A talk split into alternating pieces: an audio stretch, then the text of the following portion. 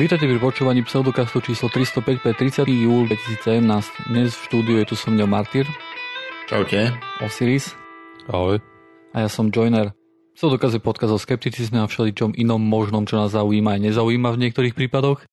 Dnes nám Osiris porozpráva o tom, či nám spôsobí ryba pečená v alobale Alzheimera. Predpokladám, že to bude odpoveď jednoznačne áno. A Martin no, no, no. nám porozpráva o nejakých zlých správach pre šarlatánov. Aj. Aj ohľadom homeopatie, dobre. Pre tým všetkým ešte ja niečo posprávam o umelých sladidlách. Hej, super. No. Pár podcastov dozadu vlastne sme sa rozprávali o tom, či je cukor nový Hitler, kde ja som vlastne tvrdil, že áno, je to tak, je to Hitlera stali na všetko dokopy. A tam vznikli nejaké otázky ohľadom umelých sladidiel. Aj napriek tomu, že o umelých sladidlách sme už, myslím, rozprávali, tak teraz sa na to pozrieme znovu. Pozrieme sa na to znovu iba z toho hľadiska, že podľa mňa veľa ľudí si myslí, že keď napríklad piješ kolu a potom si dáš kolu s umelým sladidlom, hej, takým, ktorý napríklad nejaký aspartén, ktorý má nula kalórií prakticky, tak tým pádom si prijal o toľko kalórií menej z tej koly, ako ako bolo odobraté z toho cukru, hej, keď jedna kola má, neviem, stotridsaťosem kalórií alebo koľko, nejak tak to je, ne? Asi mm, okolo päťdesiat na sto mililitrov. Okolo päťdesiat na sto mililitrov, ok. No, v každom prípade veľa ľudí si myslí, že no také toto vypustím, hej, tak tým pádom všetky tie kalórie, ktoré som prijímal z kolí, sú mínus a tým pádom je všetko super. A sú mínus? A mínus sú, ale to, čo si pod tým ľudia, ľudia predstavujú, je to, že môžu piť do nekonečna že, že to je nejaká, nejaký spôsob, ako schudnúť, hej. Ale, ale oh. štúdie, ktoré akože sa na to pozerajú, akože poprvé sú, sú samozrejme štúdie v myšiach, o ktorých rozprával aj Steven Novella v článku, ktorý, mi, ktorý si mi dával ty Osiris, tak tie budem úplne ignorovať, pretože sú to myši, hej. Sú my. A to, že sa niečo... Ale my, myši sú len projekcie štvorozmerných bytostí do nášho priestoru, oni nás skúmajú. Teda viacrozmerných bytostí. V tom rade nesmieme panikáriť a tváriť sa, že všetko ide po starom. Hej. To keby poslucháči nevedeli, tak to je narážka na stoparovho prievodcu galaxiou. Myslím, že poslucháči vedia. E, možno nie všetci. No tak o myšiach, v myšiach sa vlastne ukazuje veľa efektov, ktoré potom, keď sa pozrieme na ľudí, tak sa tam nevyskytujú. Akože nehovorím, že na myšiach by sa nemalo študovať, lebo tam, keď niečo začneš študovať a vidíš tam nejaký efekt, tak je to dobrá vec. A že, o, také ma nenapadlo, hej, tak to teraz môžeme vyskúšať aj na ľuďoch a tak ďalej. Takže veľa vecí akože má zmysel samozrejme študovať v myšiach najprv. Tu nám budem rozprávať iba o tých veciach, ktoré sa ukázali na ľuďoch. Veľa ľudí si napríklad myslí, že keď pije nejaké umelé sladidlá alebo sa dostávajú do systému nejaké umelé sladidlá, um, takže existuje nejaký um, backfire efekt. To je efekt, že uj, dal som si teraz kolu light, tak teraz si môžem dať štyri hamburgery viacej, lebo však vieš akože dal som si kolu light.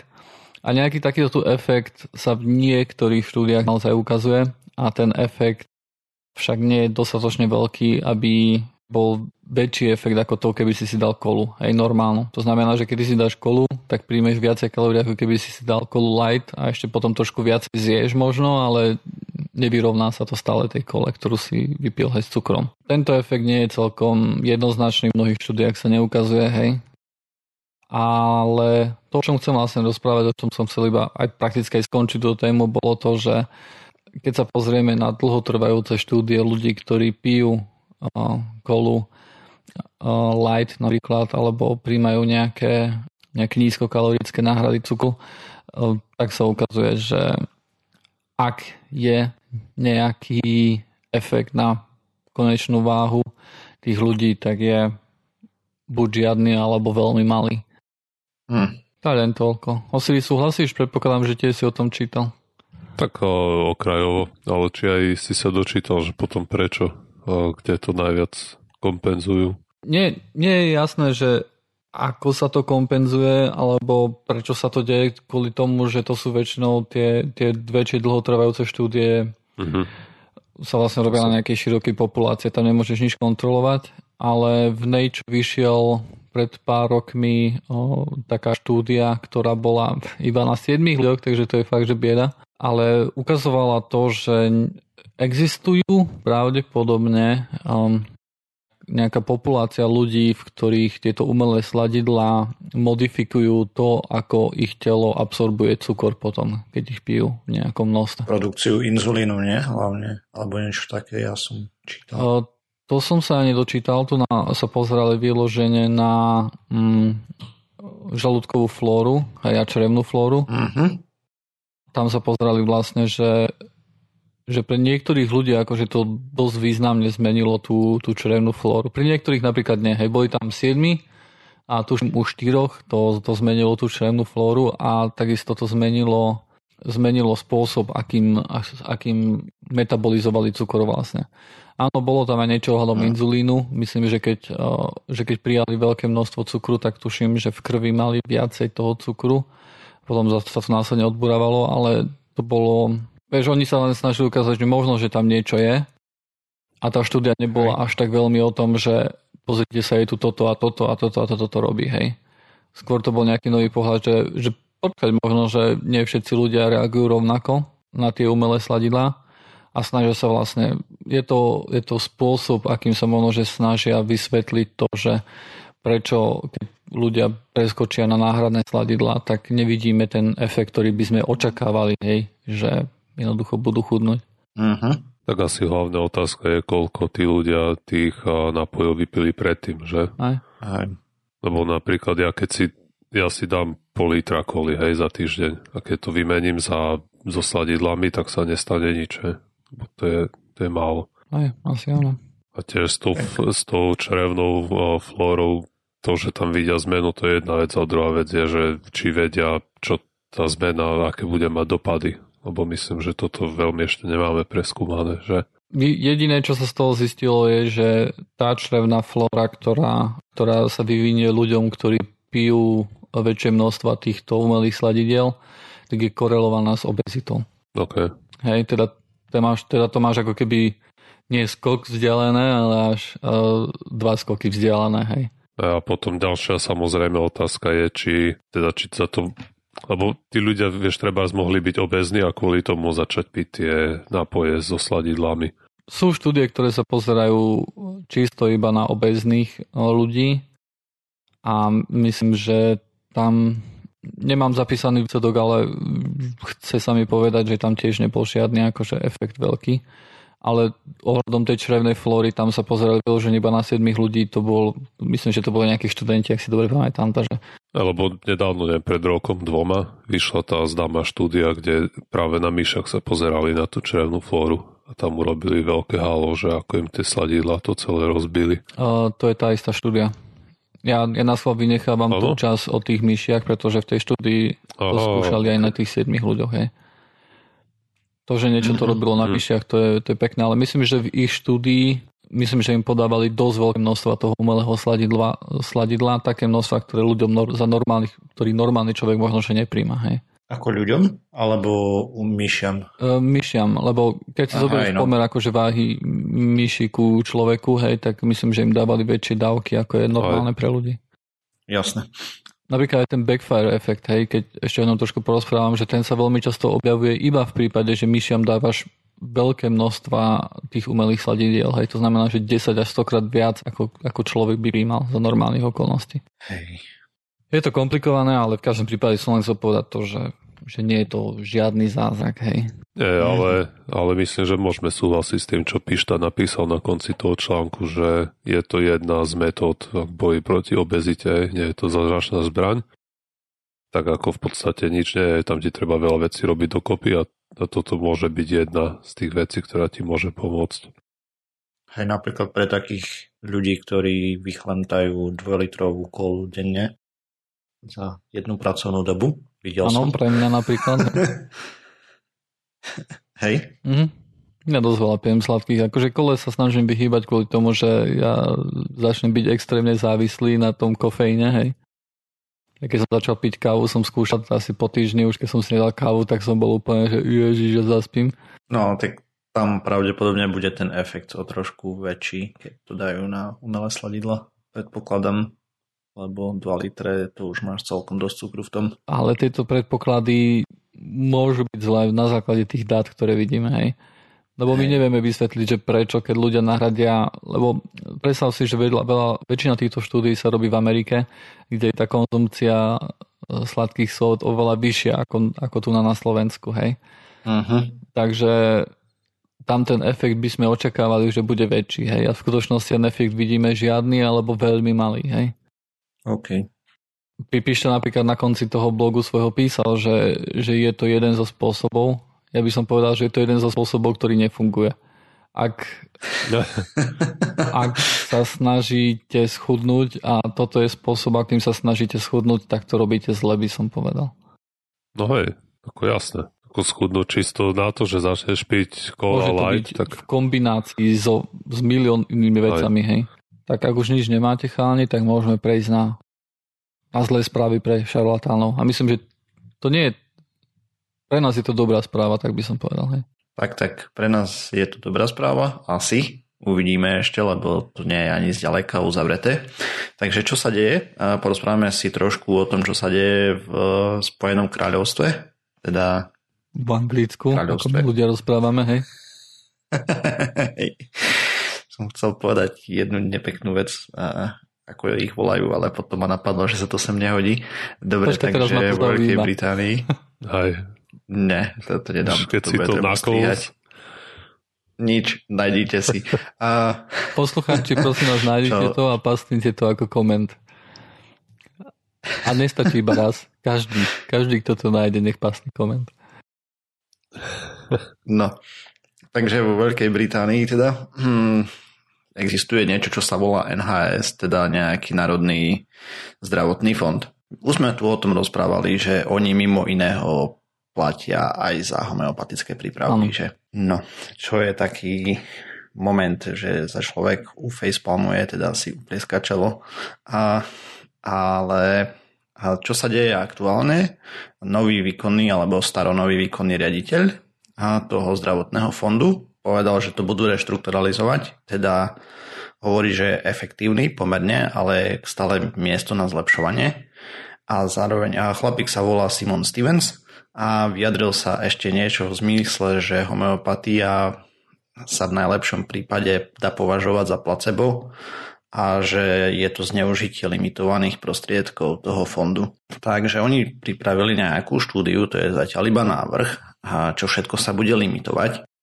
Samozrejme, homeopatia ide kompletne preč stamať. Avšak okrem homeopatie idú ešte aj niektoré lieky proti bolesti, ktoré sú napríklad buď drahé, alebo s obmedzenými vedeckými štúdiami, alebo klinickými testami, alebo sú nebezpečné. Napríklad tam bolo niečo ako coproxamol, čo je tlmič bolesti, ale ten bol veľmi nebezpečný pri predávkovaní a už bol stiahnutý v dvetisícsedem. Stále bol ale preplácaný tým fondom aj napriek tomu, že sa nepodával, takže z toho tam idú vykopnúť veci ako nejaký liek na vysoký tlak s postupným uvoľňovaním, ktorý bol až šesťkrát drahší ako rovnaký liek s okamžitým uvoľňovaním. Pilinkové prípravky taktiež idú sa mať vyhodiť, kde nie je problém s tým, že by boli účinné, ale hlavný problém bol s tým, ako boli registrované, teda neboli, a s dávkovaním a taktiež s niekedy veľmi obmedzenými klinickými výsledkami.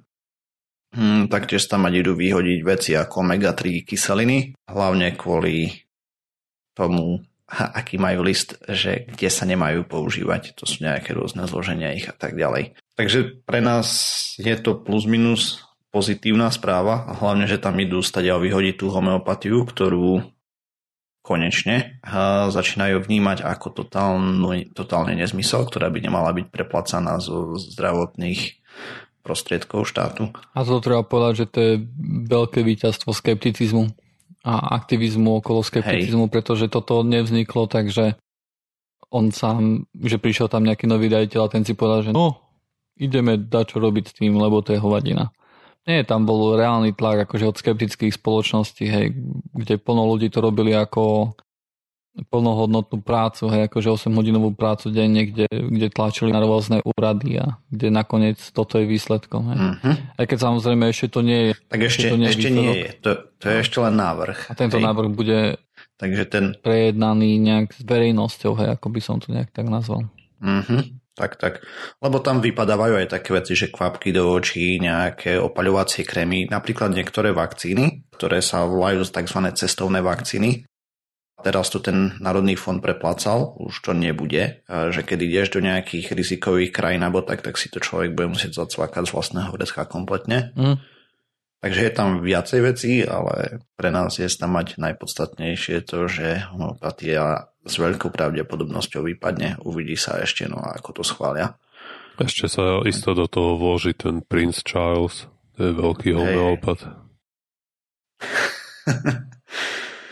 No, takže to bolo jedna taká neveľmi potešujúca správa pre našich šarlatánov na planéte. A druhá správa prichádza z Austrálie, kde sa po úspechu no job, no pay, teda nepichneš, nezaplatíme, sa to posúva ďalej. ne, neviem, ako by som to preložil. Nezaočkuješ napríklad? Áno, ale... To, no, vieš, no, no, dobre. Vyložené, že nepichneš, hej? Dobre, nepichneš, ja doslova, to je, vieš, ako, ale je to myslené v tom štýle, samozrejme. To preklad to nie je zlý, len keď to preložíš do slovenčiny, tak to znie trošku smiešnejšie, ako, aj keď v angličtine je to tiež také, no. Hej, dobre, takže, čo sa udialo, sme tu už o tom rozprávali niekedy v roku dvetisícpätnásť, zaviedli to... nezaočkuješ, nezaplatíme, kde sa rozhodli, že budú limitovať príspevky rodičom, ktorí nebudú vlastne spĺňať ten nejaký očkovací kalendár, že nebudú mať deti zaočkované na čas a podobne. A až do výšky, to závisí zase od príjmu rodiča a tak ďalej rodičov, ale mohlo sa to vyšplhať až na mínus pätnásť tisíc austrálskych dolárov za rok, čo je nezanedbateľná suma peňazí. A potom pozorovali, že čo sa stane. Takže čo sa stalo je, že množstvo zaočkovaných ľudí, detí, ktoré začali spĺňať, ten kalendár vstúplo približne o jedno percento. A takže sú niekde na deväťdesiattri a nejaké drobné zaočkovaných aktuálne, čo je stále málo podľa ministra. Prichádzajú s novou iniciatívou, pozbudení tým, čo sa stalo v minulosti. Takže... Čo sa deje je, že aktuálne nevakcinované deti stále príjmajú do predškolských zariadení a detských centier a tak ďalej v nasledujúcich štátoch Austrálie. Tam je severné teritorium, austrálske teritorium hlavného, hlavného mesta, Južná Austrália, Západná Austrália a Tasmania. Avšak naproti tomu v takom Queenslande alebo Novom Južnom Walese vo Viktórii už nevakcinované deti vôbec nepríjmajú do predškolských centier a tak. No a nový zákon chce dostať toto na medzinárodnú úroveň, teda aby to platilo pre všetky štáty, teda na federálnu úroveň. Nie, nie medzinárodnú, prepáčte. A Austrália je totižto federácia a keby nebolo jasné, tak jak my sme boli Československo, to bola tiež federácia svojej doby. No. Takže nový zákon to chce dostať takto plošne a navrhuje pokuty až do tridsať tisíc austrálskych dolárov, čo je nejakých dvadsaťdva tisíc eur, ak povolia vstupu nezaočkovaného dieťaťa do takých zariadení. Hej. Minister Greg Hunt sa vyjadril pre Kanál deväť, že úlohou vlády je, aby zabranila rozširovaniu chorôb, u ktorých sa to dá. A teda... Ešte pokiaľ viem, tak ten zákon nie je schválený, ale pripravuje sa. Tam totiž to robili nejaké prieskumy a vyšli im také veci, že aj napriek tej predchádzajúcej aktivite, hej, zaznamenali z, na vzorke dvetisíc rodičov našli asi päť percent detí, ktorí neboli zaočkované na čas alebo nesplňali očkovací plán a ani nepl- niektoré z nich ani nechceli byť kompletne zaočkované. Taktiež sa ukázalo, že jednému zo šiestich z tých detí, ktoré neboli zaočkované, bola odmietnutá zdravotná starostlivosť. To čo znamená? Že proste prišlo, prišlo do nemocnice s niečím a ho poslali preč. Aj napriek tomu. Údajne. Tak to bolo interpretované v tej štúdii. Proste, že niektorí lekári ho poslali nám, že rodičia museli behať k iným lekárom, ktorí ich akceptovali aj napriek tomu, že neboli mm-hmm. zaočkovaní. A to bolo, predpokladám, že v prípade nie toho, že to dieťa bolo choré alebo niečo také, ale že tam bolo... Vieš, lebo niektoré deti nemôžu byť zaočkované, hej? Hej, to bolo asi... A detaily presne neviem k tomuto, takže nechcem mm. o tom veľmi rozebrať. A ďalej sa tam ukazovalo, že sedemdesiatštyri percent rodičov si myslí, že by mali byť informovaní o úrovni zaočkovanosti detí v zariadeniach, ako sú školy, detské centrá a podobne, že koľko je tam nezaočkovaných detí. sedem z desať rodičov sa vyjadrilo, že chce vedieť, koľko nezaočkovaných detí je v zariadení a kde chcú dať svoje dieťa a že to ovplyvňuje ich výber zariadenia. A ďalej ešte štúdia ukázala, že z troch rodičov jeden má obavy z vakcinácie a jeden z desiatich rodičov stále verí, že spojitosť medzi autizmom a vakcínami existuje. Takže ešte stále to tam majú také všelijaké. A tento zákon je smerovaný voči tomu, aby vlastne donútili tých rodičov ďalej očkovať, lebo ich nepustia do školy a podobne.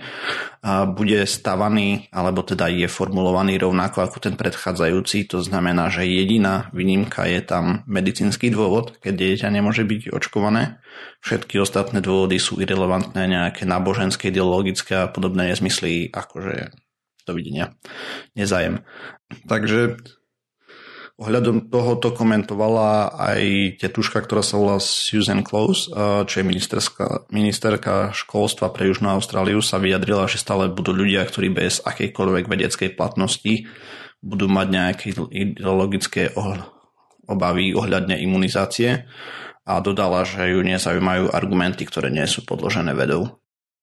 To bolo aj ohľadom toho, čo tam zase stváralo to austrálske vakcinačné hnutie, či ak sa volajú tí kreténi teraz. A Australian Vaccination Network, myslím, že teraz sa volajú. A čo oni robili, bolo, že začali púšťať Vaxed film tam, ktorý samozrejme stále tvrdí, že existuje nejaké spojenie medzi vakcinami a autizmom aj napriek tomu, že a niektoré štáty odstavili tú vakcínu, neukázalo sa spojenie žiadne, žiadny nárast, naspäť ju začali dávať, neukázal sa žiadny nárast a tak. Ale to šarlatánovi Wakefieldovi nevadí. Chemikálie, s ktorými to spájali, keď sa vyňali z očkovania kvôli úplne inému dôvodu, tiež neukázalo, že by bol pokles autizmu. Milión a milión štúdí sa robilo. Wakefieldová štúdia bola stiahnutá, hej. Stiahnutá. Bolo ukázané, on že bol pravdepodobne... Pozbavený áno, bol, doktorské licencie. Áno, bolo ukázané, že pravdepodobne nebolo úplne košer, hej, čo sa týka aj nejakého morálneho hľadiska. Takže. Tak tam bol konflikt záujmov a vybratí participanti. Áno. Teda no. Účastníci štúdie boli čeri piknutí, aby mu to sedelo. Ešte tam klamal, hej, v niektorých vetách. Katastrofa. No. Takže ešte takých zopár čísiel vlastne po tej predchádzajúcej snáhe, ako som už hovoril, narastlo tá preočkovanosť o celé jedno percento veľmi rýchlo.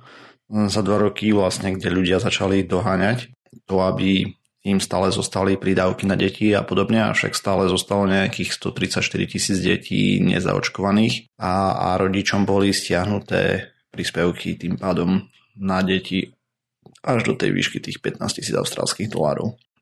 Samozrejme, že z tej austrálskej vakcinačnej siete sa začalo ozývať, že je to diktatúra a neviem aké nezmysly a na čo cenzúra? Im minister... A, nie, diktatúra. Ja. Mhm. Nemá to s cenzúrou nič spoločné. No však málo čo má. a... Ako keby to im niekedy prekážalo, hej. Že to s tým nemá nič spoločné. No čo, my o tom aj to budeme rozprávať. Na to vlastne ten minister kontroloval tým, že proste keď sa nejaké chorobe dá zabrániť šíreniu, tak to budú robiť a očkovanie bude povinné s tým, že proste ich nezaujímajú tieto nepodložené názory. Takže uvidí sa, ako to dopadne. Vyzerá, že ten drive a ten ťah v Austrálii je aspoň v tomto smere plus minus a provedecky orientovaný. Tak by som to povedal, bé bé. OK. Tak to len toľko, čo sa udialo za poslednú krátku dobu, čo to trošku šarlatánom nepomohlo, by som povedal. OK, o, takže ja som chcel hovoriť o tom, že či môžeme si upiecť nejaký pokrv v alobale, pretože sa vyrojili nejaké články v a, nedávnej, alebo no, zachytil som pár článkov, ktoré hovorili o tom, že v alobale niečo si piec je veľmi škodlivé, lebo sa z toho uvoľňuje alobal, ktorý potom, no, no teda hliník, ktorý potom zjeme, ten nám nakľúše do mozgu a z toho dostaneme Alzheimera. Mm-hmm. Samozrejme, teraz otázka je, či o, je to pravda, spoiler alert, nie, ale teraz prečo?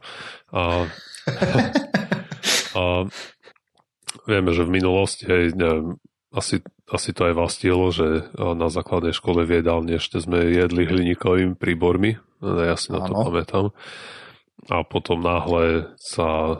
sa to všetko stiahlo, lebo sa istil, že hliník je nejaký škodlivý. A, ale vlastne dodnes niektoré veci si môžeme pripraviť tak, že si ich zapečieme v hliníkovej fólii, alebo keď si robíš grúle v pahrebe, tak a, kto sa nechce hrať hodinu, tak môže potom zabaliť si tie zemiaky do fólie a tak ich nechať upiecť v tej pahrebe. Teraz samozrejme otázka je, či nás tu môže nejako hroziť, menovite teda môžeme z toho dostať Alzheimera alebo nie. A na to by samozrejme muselo byť pravdivých niekoľko predpokladov. Poprvé teda to, že ten hliník, ktorý sa uvoľní do potravy, vstrebeme. Boli niektoré štúdie, samozrejme, ktoré zisťovali, či sa zvyšuje objem toho hliníka v jedle. A tu odpoveď je jednoznačne áno, a pretože hliník je kov a tak ako ostatné kovy a v nejakom kyslom prostredí, kde sú nejaké správne soli, tak sa rozpúšťa proste. A boli, boli štúdie, ktoré... To treba zemiaky zi... robia kyslé prostredie? Alebo... O, neviem, či špecificky zemiaky, ale ako... Hej, ale proste, keď tam robíš jedlo, nejaké živánsku, alebo také sumariny. Stačí, že máš tam nejakú tekutinu, a vysokú teplotu a už tam niečo hej. ide. Hej. Mm-hmm. A napríklad zistila nejaká štúdia, ktorá sa pozerala na... No oni tam varili menovite paradajky, kapustu a rebarboru, a čo sú vyslovene kyslé potraviny. A tie ešte keď mali aj osolené, tak zistili, že uvoľňujú dosť veľa toho hliníku alebo vyťahujú dosť veľa toho hliníku z alobalu. Teraz a, samozrejme, ok, tak ten hliník v tom jedle je a otázka je, a, koľko ho a, vstrebe ľudské telo. Nejaké štúdie ukazujú, že zdraví ľudia a nejaké laboratórne potkany absorbujú niekde medzi nula celá nula šesť až nula celá štyri percenta hliníka, ktoré zješ, čo je veľmi málo. A potom druhý predpoklad, ktorý by musel byť splnený na to, aby sme dostali toho Alzheimera, je samozrejme to, že nejaká významná časť toho hliníku, ktoré vstrebeme, sa dostane do mozgu a tam skončí. He. Vieme, že máme tam nejakú nejakú drobnosť, čo sa volá aj tá, tá bariéra medzi mozgom a jak sa to volá po slovensky a blood brain barrier, volá sa to nejak u nás? Krvnomozgová bariéra. No, dobre, toto je pekný názov. Takže máme tú krvnomozgovú bariéru a vďaka tej a veľmi málo a nejakých cudzích látok sám dostane do mozgu a menovite hliníka to je. A dočítal som sa viacej čísel, boli väčšinou medzi nula celá päť až jedno percento toho hliníku, ktoré vstrebeme. A väčšina hliníku, ktorý, ktorý zjeme a ktorý ostáva v ľudskom tele, až nejakých šesťdesiat percent, tak ten skončí v kostiach. Takže z toho môžeme vidieť, že to nejaké množstvo hliníka, ktoré sa do nás dostane, tak je, je redukované na mnohých frontoch. Buď tým, že väčšina sa samozrejme nestrebe a z tej, čo sa strebe, tak drvivá väčšina skončí niekde inde a nie v mozgu. A, a tretí, tretí predpoklad, ktorý by musel byť splnený, by musel byť to, aby sme vedeli povedať, či ten hliník prispieva vôbec ku vzniku Alzheimera, hej, ten, ktorý teda nám skončí v mozgu. Aj to bola moja otázka. Prispieva? A, no a odpoveď je taká, že nevieme. To kvôli tomu, že no teda vieme, že ľudia, ktorí majú Alzheimera, tak majú v mozgu nejaký, nejak väčšie množstvo hliníka ako ostatní ľudia, ale nie je jasné, či ten hliník... Príčina alebo dôsledok. Áno, presne, že či ten spôsobil vznik Alzheimera, a to kvôli tomu, že obol, obolník je v mnohých a, a jedál a napríklad aj v antacidách, čo sú tie lieky, ktoré sú na prekysanie žalúdka. Mm. A, a tam, tam je to hromada a napríklad v čaji je hrozne veľa hliníka. Hey. Teda, teda hrozne veľa. No je ho tam viac, je ho tam prekvapivo veľa, z, keď si to porovnáš s, iný, s inou potravou. Mm. A zistilo sa, že ľudia, ktorí užívajú tie antacida alebo proste pijú čaj od rána do večera, že majú ten zvýšený príjem hliníka, tak nemajú zvýšené riziko Alzheimerovej choroby. Hej. Takže aj keď nemôžeme to samozrejme vylúčiť, nevyzerá to tak, že by ten, že by ten hliník bol ako prapríčina toho, toho Alzheimera. No a keby sme si to chceli pozrieť, napríklad v čaji, myslím, bolo nejak, čo som sa dočítal, tak je tam nejakých stopäťdesiat, teraz neviem, či mikrogramov hliníka na gram čaju. Ale povedzme, že, že človek sa, sa pomýli a zje kilo hliníka naraz, hej? Aby sme tu rátali s, s nejakými ľudskými číslami. A, takže povedzme, že, že zješ to kilo hliníka, hej? Teraz sa ti v strebe, ako sme hovorili, niekde medzi tým nula celá šesť až nula celá štyri percenta, tak dajme tomu, že to budú nula celá dva percenta, čiže v ľudskom tele ti ostanú z tisíc gramov dva gramy. A a ten zvýšok proste sa vylúči a z tých dvoch gramov skončí povedzme nula celá štyri percenta v mozgu, čo je nula celá nula nula osem gramu, teda osem miligramov. A to si zjedol aj kilovú tehličku hliníka. No dobre, ale je tých osem miligramov v mozgu veľa, alebo nie? No, osem miligramov asi bude dosť. Toto asi bude dosť, no. Ale... A... Ale nesieš kilo hliníka za celý život, pravdepodobne. Dobre, ale vieš, akože ty ten hliník môžeš napríklad zjesť kilo hliníka ročne, alebo za koľko rokov, hej, to trvá. Takže, ale akože tá otázka je podľa mňa, podľa mňa celkom jasná, hej, povedať, že, že pravdepodobne nie, hej, alebo že nemáme indície o tom, že by to niečo také spôsobovalo. Ale tá otázka, na ktorú neviem odpoveď stále je, že či Že či to je škodlivé, alebo nie si robiť v tom malobale? Či by som to mal robiť, alebo ne? Môžeš kľudne, pretože to uh, poprvé sa uvoľní hrozne mm-hmm. malo toho hliníka, od ešte menej sa ho strebe a ešte menej sa ti dostane do mozgu a ešte menšia šanca je, že to vôbec niečo spôsobuje.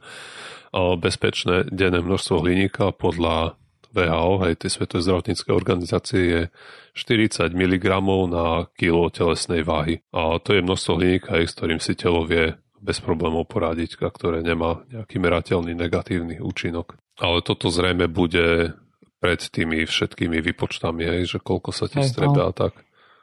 To vyložená rozpráva iba o príjme, hej, to znamená, no, že koľko tak si hovoril, štyridsať áno. miligramov? Hej, to znamená, že... štyridsať miligramov. Mhm. To znamená, že keď máš sto kilogramov, tak nula celá štyri gramu. Čistého hliníka, hej. A to, to, nie, to nie je veľmi ako problém sa do toho zmestiť. Aj. A najmä aj vďaka tomu, že už väčšina tých nádov, ktorých si pripravujem jedlo, aj tie príbory a vlastne už nie sú tie potraviny vystavené tomu hliníku veľmi. Možno z minulosti ešte, kým boli tie hliníkové plechovky, ktoré neboli potiahnuté znútra nejakým, nejakým filmom, aj, ktorý, že, že bol priamo nápoj naliatý v hliníku, a tak tam sa ako uvoľňoval samozrejme časom ten hliník do toho nápoja. Ale dnes tie plechovky sú znútra už niečím potiahnuté a tam už to prakticky neexistuje. No a potom tie panvice, ktoré máme teflónové a hrnce a tak, tak tam, tam to je nič, nula celá nič v podstate sa uvoľňuje. A takže pokojne, kto má rád nejakú, nejaké jedlo v alobale, tak obáva z Alzheimera by môže hodiť viac menej za hlavu. No, zvlášť keď proste nemáš tam nejakú jasnú koreláciu medzi tými ľuďmi, ktorí toho príjmu ozaj viacej, teda čajičkármi a tak, tak potom... No to je, to je iná korelácia ako to, čo sme sa na, na, na čo sme sa tu napozerali, hej? Hej, akože to, to by bol ten extrémny prípad, hej? Ak by sme videli, no najmä čajičkári, no dajme tomu, ale, ale skôr ľudia, ktorá mus, ktorí musia dlhodobo užívať tie antacida, hej? Tam, mm-hmm. tam je to hliníka zrejme viac ešte, a, ale ani tam to nepozorujeme. Takže to, že si raz za týždeň upečieš nejakú rybu v alobale, tak a, to, to je zanedbateľné množstvo úplne. Dobre, chalani. Takže je leto, môžu poslucháči s kľudom grilovať v alobale. Aj antacida kľudne. OK, takže fakt a fikcia, bude štandardná. Jednotka. Sklo je veľmi viskozná tekutina. Martyr. Nie. Nie? To je celá tvoja odpoveď? Dobre. Osiris? Nie, je to tekutina. OK. Viete aj vysvetliť, že prečo sa to, pre, prečo si ľudia mysleli, alebo myslia niektorí, že je to tekutina? No to je, to je dôvod, prečo to nie je, ale prečo si ľudia myslia, hej? Tak lebo prídu k nejakým starým oknám a sa im zdá, že dole sú hrubšie Áno. ako hore. Hej. Ale pritom to je spôsobené to tým, že to nevedeli vyrobiť dobre. Presne. Dvojka. Nebo je modré, lebo vzduch je modrý. No vzduch nie je vyslovene mo- mm. Mm.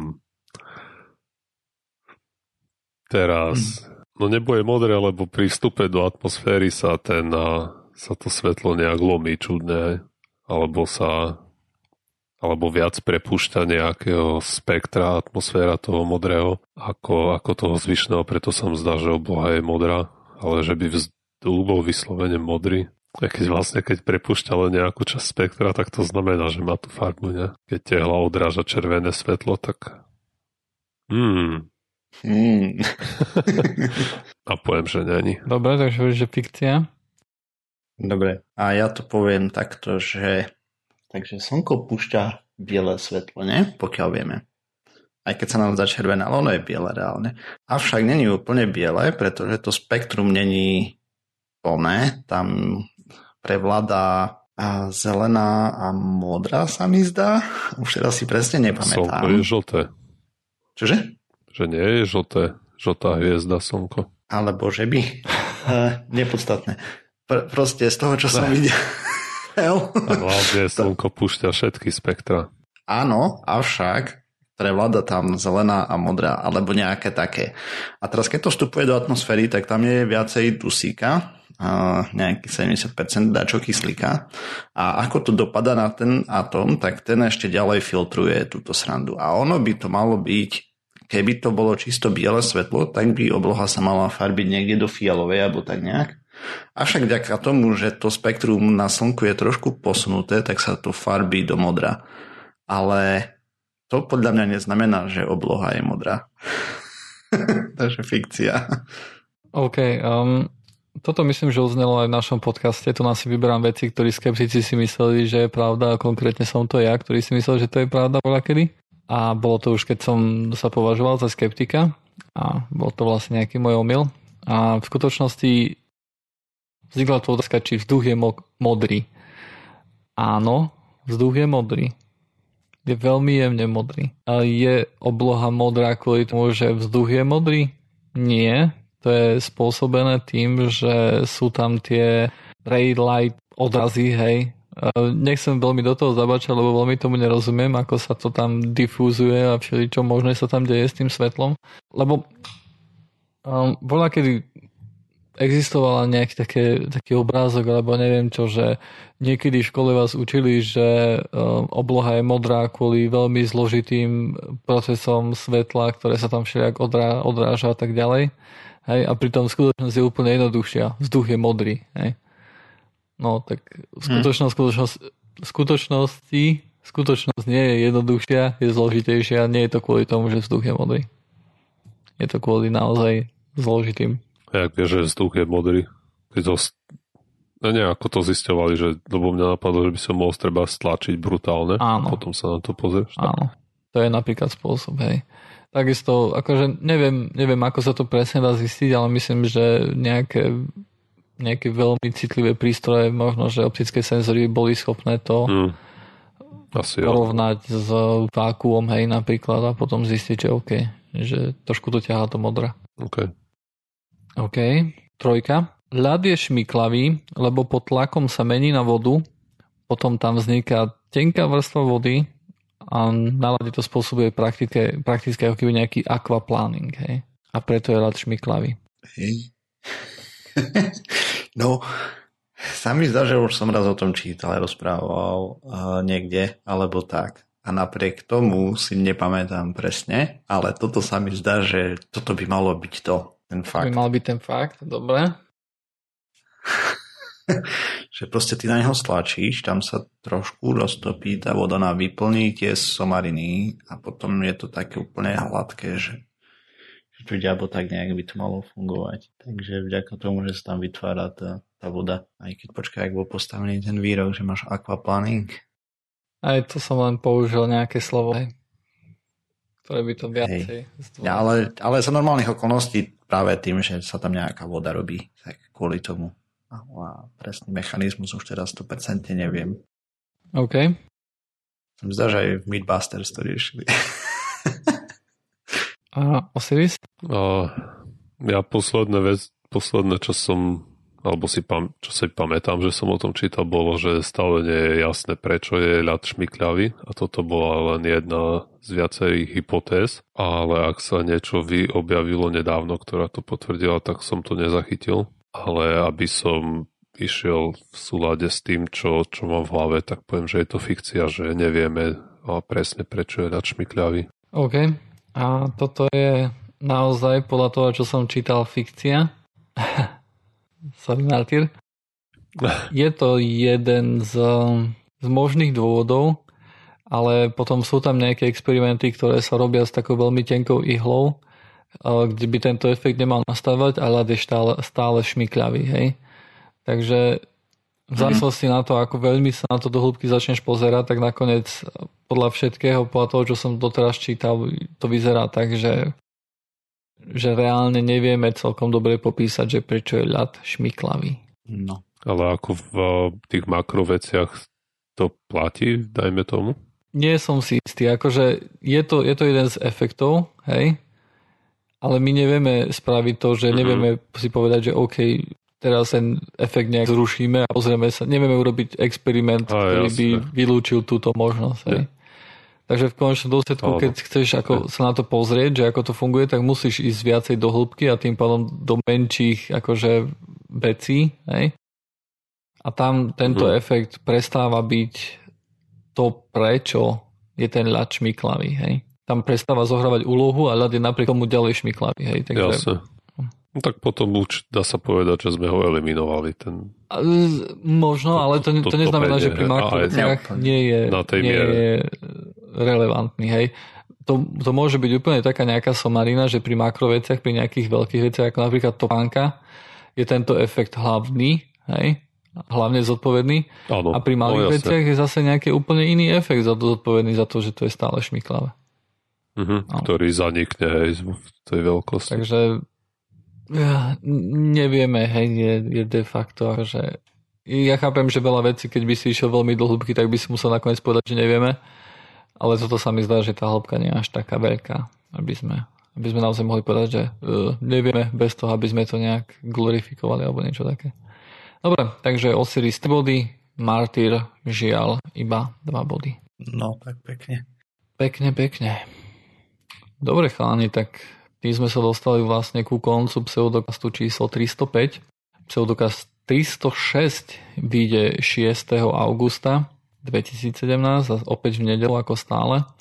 Nájdete nás na YouTube, pseudokast bodka es ká, Twitter, Facebook, Google plus, všetkých možných aj nemožných podcastových agregátoch. Dneska sme sa rozprávali, nie teda niečo sme si povedali o tom, že umelé sladidlá nie sú zázrak, ktorý by možno, že niektorí ľudia očakávali. Aj keď myslím, že žiadne ľudia to už neočakávajú, hej. Len keď si tak zhruba o tom prečítaš, že oh, je to niečo, čo je sladké a má to nula kalórií, tak by to malo byť úplne super, ale vyzerá, že až také super to nie. Možno by to bolo super, keby všetok cukor si vymenil za to, čo príjmaš. Um, možno, možno. Možno vtedy, ale tak, hej, že keď len kolu si dáš light, tak asi nie. Potom sme si porozprávali o nejakých dobrých správach pre nás, alebo ako to Martyr povedal, že zlých správach pre šarlatánov, a to ohľadom toho, že en há es sa rozhodlo, že teda nerozhodlo, ale podalo nejaký návrh alebo začína uvažovať nad tým, že sa nebudú dať predpisovať homeopatika napríklad. Ďalej je to taký menší úspech v Austrálii, kde sa snažia zvýšiť očkovanosť populácie. A na konci nám Osiris porozprával o tom, či nám spôsobí ryba pečená v alobale Alzheimera, a podľa všetkého nie. Podľa všetkého nám nespô- nespôsobí asi nič také vážne, takže ak si chcete dať pečenú rybu a obale, tak kľudne do toho. Tak a to je na dneska už naozaj všetko. Majte sa o týždeň. Čauko. Čau. Čau.